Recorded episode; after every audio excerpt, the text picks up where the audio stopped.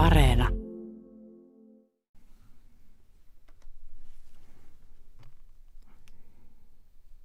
Mistä joulun tunnelma syntyy? Mistä se syntyi yli sata vuotta sitten, kun elämä oli aineellisesti niukkaa?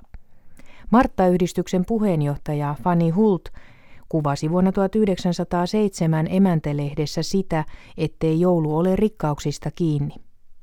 Fanny Hultin kirjoituksesta joulu lähestyy nyt otepäivän mietelauseeksi. Pojat tarvitsevat villalapasia. Äiti on kutonut kummallekin oman parinsa ja pannut tallelle ne jouluksi. Ehkäpä on äidillä myöskin uudet villasukat valmiina. Ja isällä on kenties varaa ostaa joululehti tai joku kirja, josta lapsille on sekä huvia että hyötyä. Hauskuutta on myöskin pienokaisilla savipiipuista, joista he puhaltavat saippuakuplia, tahi lakritsipiipuista, hinta viisi penniä, joilla he ensin voivat soitella ja sitten makupalana syödä. Isälle antaa äiti nenäliinoja, joiden kulmaan on ommeltu nimet. Lasten suurin ilo on joulukuusi. Isä tahi joku pojista veistää kuuselle jalan. Puu asetetaan sopivaan paikkaan.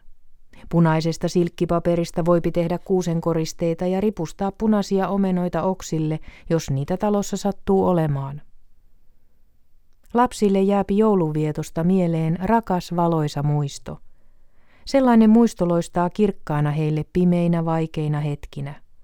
Se on heille johtotähtenä, kun he ovat ulkona maailmalla, kaukana kodista.